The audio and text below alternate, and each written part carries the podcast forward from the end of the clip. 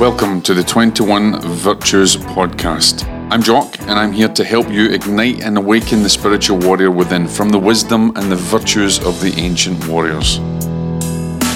You'll hear from individuals who have overcome adversity, who have triumphed over trauma, who have transformed their lives with the power of the warrior spirit, inspiring you to do the same. So join me as we ignite the transformation of your life, bringing all the pieces together in mind, body, and soul so you can live as the spiritual warrior you are meant to be. Now, let's dive into our episode. Good afternoon, ladies and gentlemen, or good evening, wherever you are. There's an old story that goes something like this There was a, a traveller and he gets to New York and he gets out of the he gets out of the taxi, gets out of the cab that he's in, and he meets this person. And little does he know that this person is a very famous musician. And he asks this person, he says, I'm trying to get to Carnegie Hall. How do I get to Carnegie Hall? And the person waits. And he's silent. And he's silent for so long as he's thinking. And the traveller gets annoyed at this because he seems like he's in a rush. And he's still waiting. And eventually, the person, the famous musician, he doesn't know is a famous musician, responds to him. Practice is how you get to Carnegie Hall. Hi, ladies and gentlemen. This is Jock here, and this is 21 Virtues Let's dive right into it. No matter who you are or your gender, whether you're a leader, executive, CEO, or entrepreneur, if you feel that you have a greater purpose in life, then my 21 Virtues program is for you. This program features one on one mentorship with myself, blending the powers of the spiritual warrior wisdom with the real world to ultimately transform your life from inside to out. Welcome back, ladies and gentlemen. And if you haven't guessed that uh, what we're actually talking about today, we're actually going to talk about practice. And this will be a, a short, a little short lesson that we have today. And uh, we're going to kind of dive right into this whole idea of what practice is. So if you imagine, just sit with yourself for a moment and just imagine what does it mean to practice something? What does it mean to practice something for you? When we think about practice, as was in that little parable, that little story, and I'm sure that that story has been spoken millions of times, different, you know, in different ways. You know, it, it could be a famous drummer, it could be a famous musician, it could be anything. The reality is, is that there's a seed of truth in that story and that's what it is, is it's about practice. And when we think about practice what does it conjure to you? What do you think about it? What does it mean to you? Mostly when we think about doing a practice we're thinking about learning something learning some theory learning a skill. And we practice that skill to become better at it. But here's the reality ladies and gentlemen is that whilst we practice a skill to become better it doesn't necessarily mean that that skill is going to last us a lifetime. More often than not, a skill is something that's temporary. We use it to carry out what it is we need to carry out in that that act. For instance, you know, you you you become skillful at shooting, or you become skillful with a bow and arrow. You become skillful with a sword, or uh, you become skillful as a singer, as a musician and you practice and you practice and you practice to become better at that skill.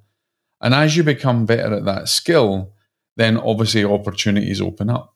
But that's not all it's about because, as I said, it's, you know, when you practice a skill to become better, it's very temporary. There comes a time when the musician doesn't play anymore and then that skill doesn't serve them. There comes a time when a footballer who's uh, has practiced all his days retires from the sport and can't do it anymore, or a golfer who practices and practices to become better, and then he retires, and that's it. He's used that skill up. So the reality is, is there's something that's fundamentally deeper that we must become aware of when we talk about practice You know, samurai, many, many years, you know, in the samurai era, in the Edo period, and before that, ever since samurai ever existed, they, they always tried to become one with their sword. The soul of the samurai was said to be in the sword. And many other warriors, knights, wanted to become one with their swords and to carry out their, their duties. So, one of the things that we must consider is that practicing a skill is only a temporary thing and it only serves you within the material world, only serves you in your material existence now. So, what we try to do is we try to become more at one with our practice.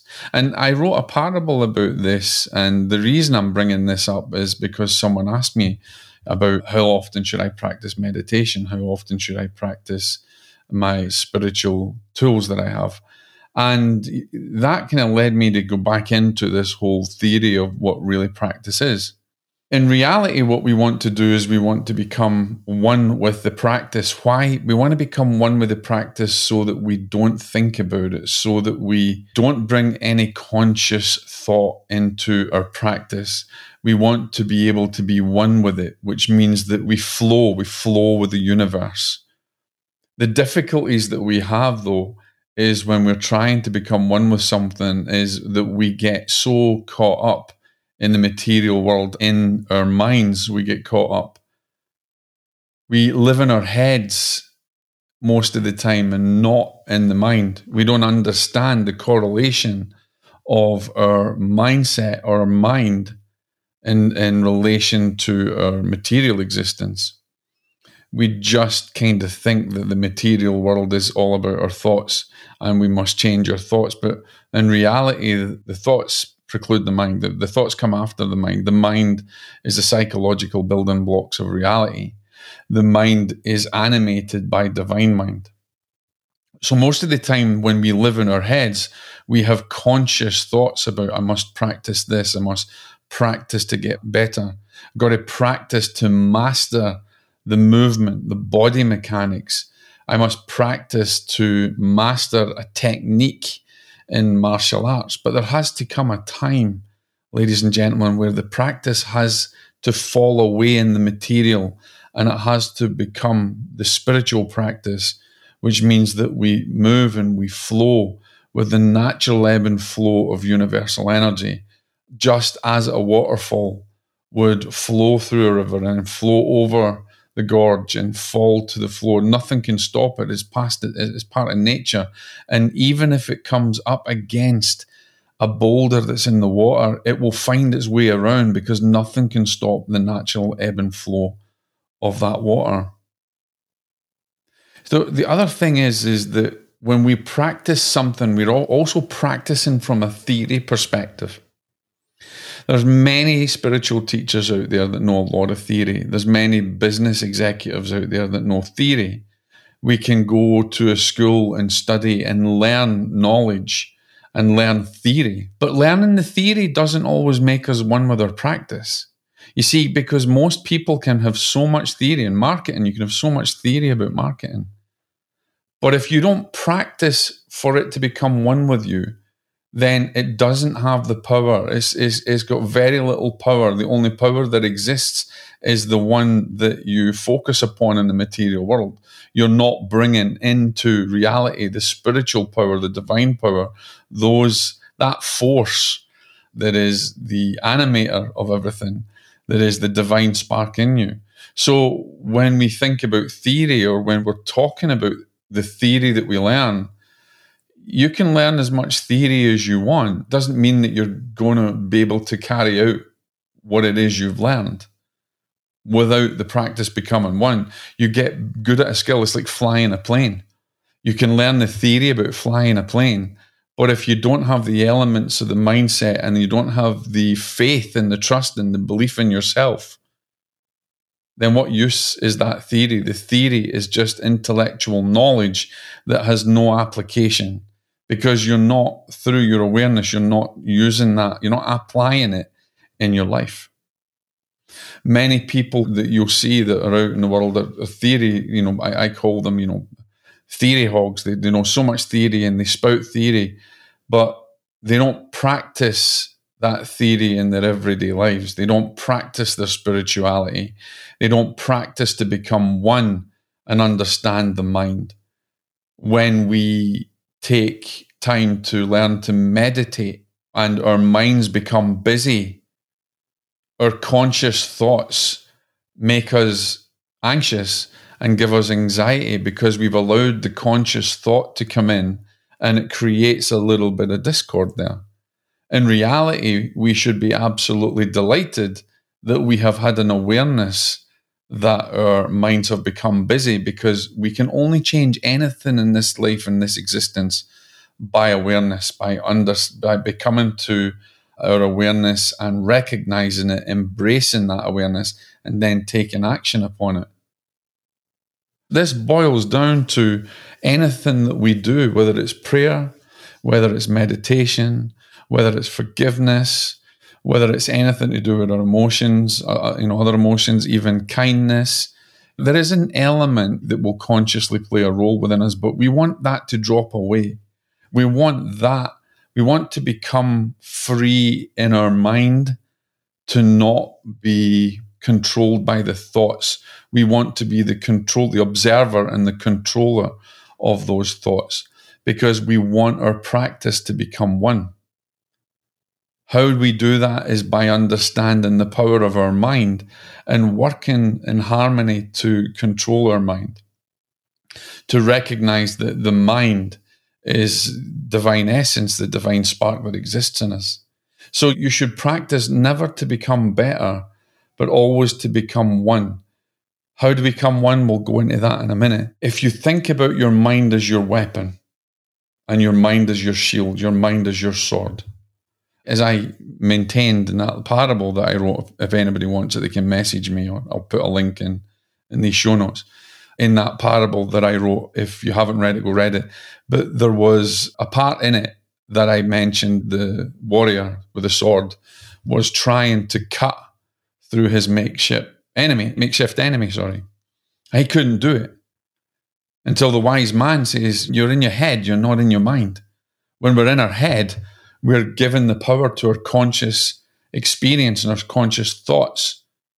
And that can hinder us from becoming one. What he was saying was is that you need to let that go.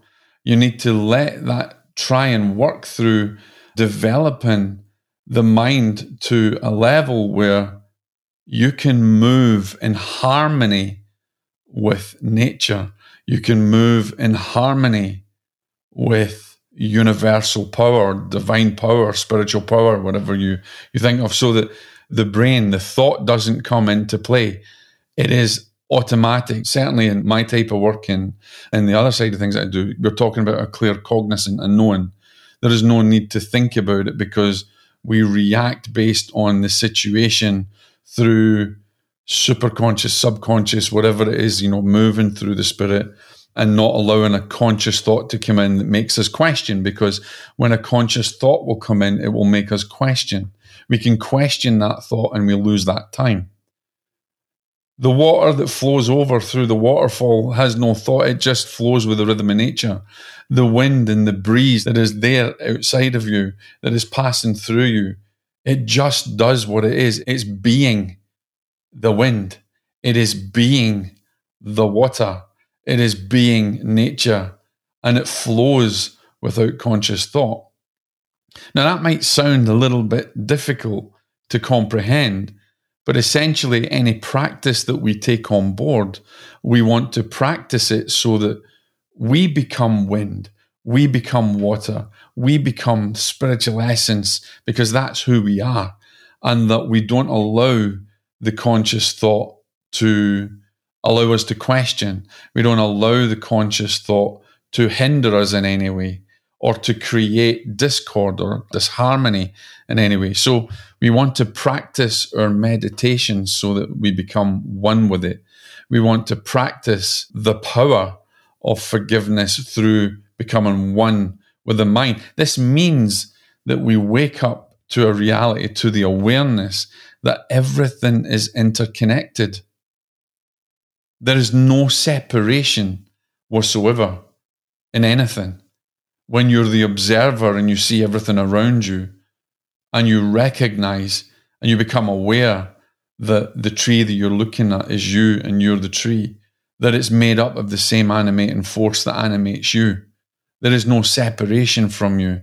This is the first step in you coming to a realization, a self realization of your divine power and becoming at one with your practice becoming at one with your practice also helps you in your power of discernment.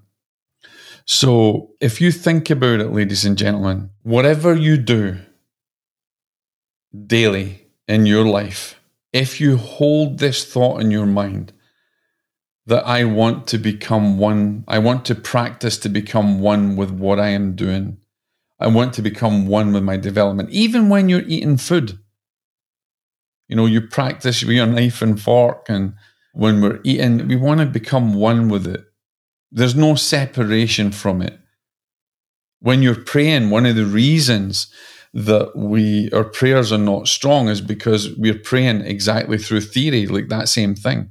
We're praying through theory. It's like the motivational speaker who stands on a stage and motivates you and that's another episode that's coming up by the way but motivates you and gets you fired up and he's given you all this tools and everything else but he doesn't live it or she doesn't live it because their practice is only in theory is developing that knowledge that they can share nothing wrong with it but i would rather exemplify the way I live by being at one with my practice, and that when I share that wisdom and I share that knowledge, that I'm coming from a place of oneness with no separation. I'm coming from a place of um, the practice in me is at one with everything else. So that when I teach and I give of my wisdom and the knowledge that I have gained over the years, that I know that I'm giving it not only from my heart, but I'm also giving it from knowing this claircognizant, this knowing myself and knowing that I am forever trying to become at one with my practice, with your meditation, with your prayers, with your power of forgiveness, with how you're kind. You know, are you trying to be kind because it's the right thing to do? Again, that's another, you know, way we come from theory. So think about it. Not everybody who really understands, everybody that spouts theory, that has loads of knowledge and can show that out there, doesn't necessarily mean they're at one with their practice. You guys out there, no matter who you are, no matter where you are, no matter what you do in your life or what you aspire to, if the one thing that you can do each day is to practice becoming one, then life is going to become so much easier. You won't be coming from theory, you'll be coming from your heart and your soul.